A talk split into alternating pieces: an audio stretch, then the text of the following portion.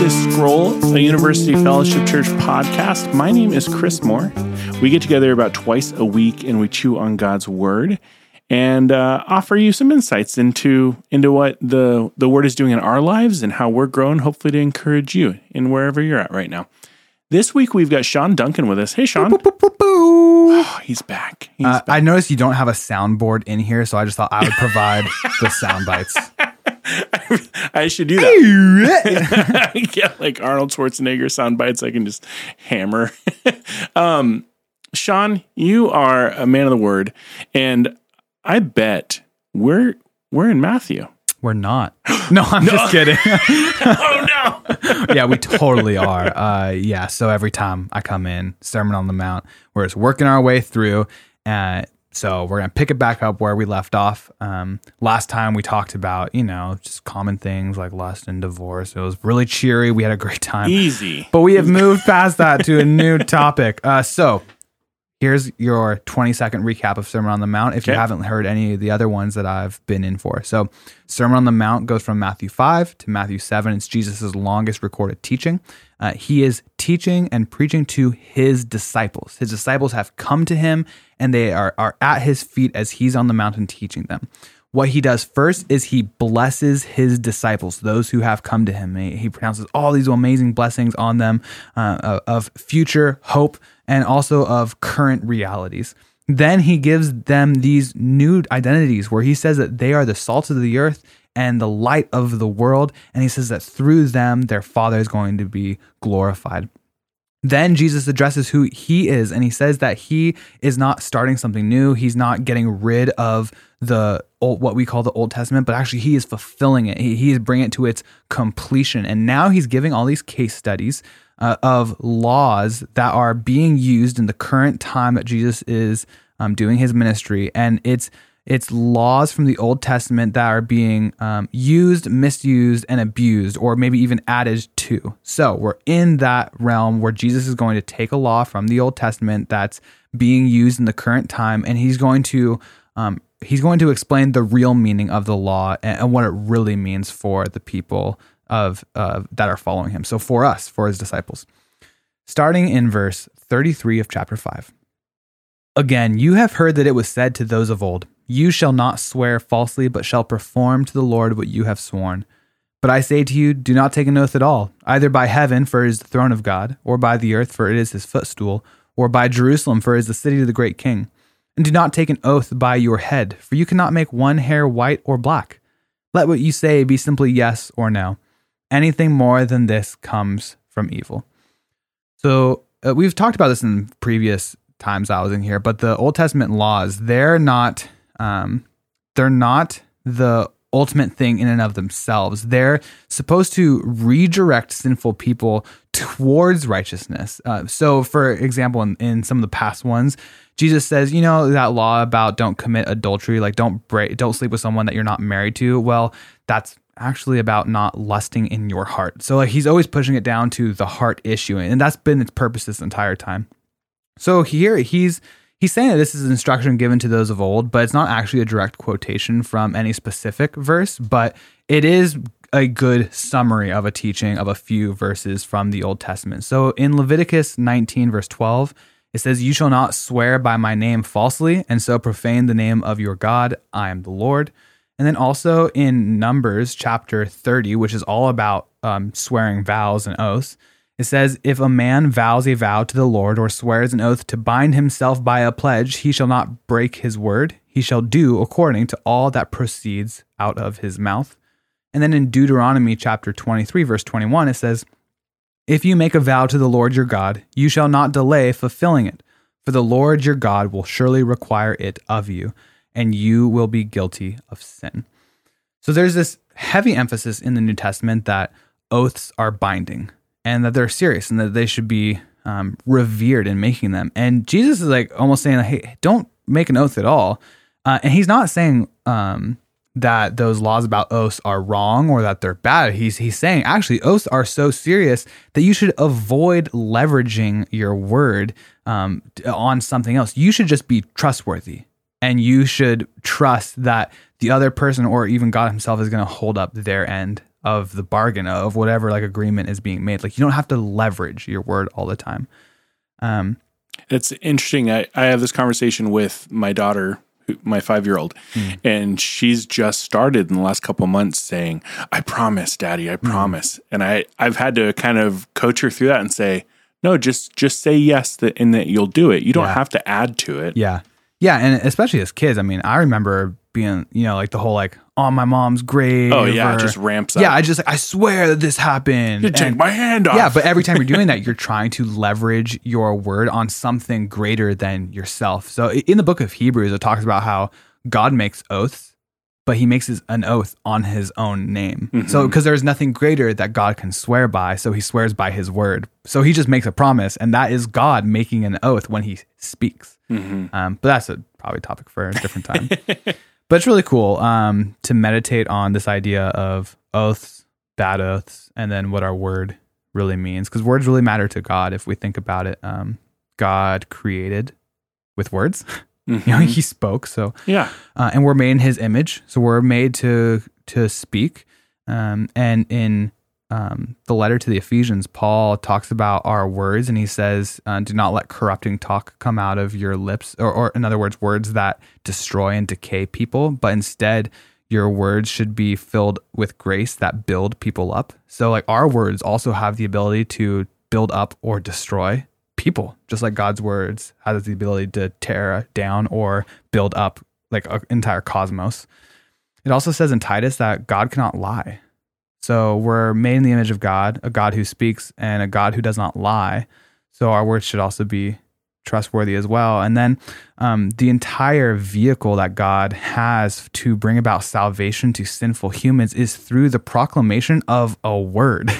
so, I mean, that's a reason too. Like the, the gospel is a word that is spoken. Words matter to God so much so that God is the word, and the word was God, and the word was with God, and the word came and dwelt among us. Jesus Christ is the word. So, words are really important. Um, but there are also like some pretty um, striking stories from the Old Testament about oaths. Can you think of any? Hmm. Yeah. Um. Gosh, his name escapes me, but the man who had the daughter and made an oath. Yeah, Mhm. in the book of Judges, I think it's Judges 11. Um, his story is 11 and 12. It's Jephthah. Hmm. Jephthah makes a really bad vow. Uh, and it really creates this ethical tension that we should actually talk about. So, um, Jephthah is a judge in the book of Judges, Judges 11, and he has basically already been guaranteed that he's going to have victory, but he leverages his words and he says, God, if you give them into my hand, then whoever comes out of my house, and I think ESV translated whatever, but it's it's the it's he who, who whoever comes out of my house, um, I will give to you. In other words, like his his servant, or maybe he expected an animal to like waltz out of his kitchen. I don't know, um, but he makes this rash vow, and then he does win the victory. And when he's going home, his daughter runs out to like she's like, "Dad's home," and then he just like falls down. He rips his clothing and he starts lamenting, and he the, the dude sacrifices his daughter. I mean, it doesn't say it explicitly, but there's no reason to think that he doesn't Right. do this. So it's like, okay, well, what should he have done? Mhm. Um, well, one, um, vows don't somehow um, override previous commandments of God. If God says something is sin, you can't make a vow uh, to then allow you to commit that sin. Right. So vows don't override sin. Um, if he knew his Bible better, which he clearly didn't, uh, he would have known that there are also provisions in the book of Leviticus for for uh, mistaken sins or unintentional sins. Uh, Leviticus four and five, I, I think. So he could have bared the responsibility of the broken vow rather than sacrificing his daughter because God detests child sacrifice. Like he says it very explicitly. So it's- Moloch. Yeah. yeah, it's not like it's not like um, Jephthah upholding his vow is him staying righteous with God. He is sinning regardless. So he he should have um, known the Levitical system, and he should have made a, a a sacrifice to repent from his sin of the rash vow rather than following through with it. But vows put us in predicaments that are very sticky. So Jesus' advice is um, don't make a vow. That that's that's the best advice that he could give you. You know, he says don't don't swear on heaven. because it's the throne of God. Like you're to use that as your leverage. That's serious. And don't use the earth. It's God's footstool. And don't even use Jerusalem because it's the city of the great king, the, the one who represents God. So, and then he says, I mean, think about yourself. Like, why would you swear on your life? You, you don't even control how many uh, hairs are on your head or what color they are. So instead, just simply say yes or no. Let your yes be yes and your no be no. Be someone of your word. So, is this uh, have any connection to, say, business agreements or contracts or, you know, practical secular things that Uh, all familiar with? Yeah, let me pull it down a level from that because I do think it is. I, I, so, in general statement, yes, we should all be people of integrity. Where if we say we're going to do something, we do it. If we say we're going to meet up with someone for coffee, we shouldn't cancel last minute. Like we should be people of our word. However, I've seen the the flip story happen with this command um, with people, and I'm I'm thinking of a very specific example that happened recently in my life that I counseled someone through, and so I'm trying to think through how to change details. um, so basically, someone had agreed to a work position, and you know the people hired them. They're counting on this person. This person already had multiple jobs and was very busy and very stressed. And then um, after they were hired on by this this other um, company, the the job that they actually were doing was not the job that they agreed to do in the first place. Like it was way more hours. It was it was totally different types of tasks, and the the job itself was understaffed. Uh, um, a, a different example, it'd be like if you got hired on a job and you said, "Okay, I can work." all days except for Sunday. Sunday I cannot work. And then they're like, okay, well, we'll make sure that we never schedule on Sunday. And then you're like working and they keep scheduling on Sunday. It's Yeah. kind of like one of those situations. Um, and I, I still stand by my counsel I gave them. I, I, I advise them you should quit from this job. It's it's destroying you. I think you overstepped your boundary in the first place. You just shouldn't have said yes to this job in the first place. But their worry was, well, I gotta let my yes be yes and my no be no. And then even the other company, um, they said, well, you know, when I'm when I'm teaching my children, and I think employees also that they should they should uphold their word and just stick it out and stick through. But I think then we're advising people to do what Jephthah did, Mm. which is, well, you you already put yourself in this pickle. How about recognizing I put myself in a pickle and I have sinned. Mhm. Uh, my I, I said yes to something I shouldn't have, and that is a sin because now I, I break my word and I, I need to come to to Christ for forgiveness and for cleansing and allow his righteousness to clothe me because I am not capable of doing what I thought I was capable of doing. Um, so I still stand by my my counsel of that one, but I think we can take this one and we can we can end up creating Jephthah situations. You know, not where we're sacrificing um, our daughters, hopefully, but where we are sacrificing like our our health and our time and maybe even our family because we're like, well, I just I gotta stick by my word. Well, maybe retro like look back retrospectively and say, I actually shouldn't have said yes in the first place, and now I need to man up or woman up and own that I shouldn't have said this, and maybe call the person on the phone and say, I was really looking forward to having coffee with you, but I have overstepped in all areas of my life and I can't even keep up with it. And I want you to know that I respect you and honor you. And I know that this makes it seem like I don't. I want to reschedule this sometime, but I have to cancel on you. And I'm really sorry. Will you forgive me?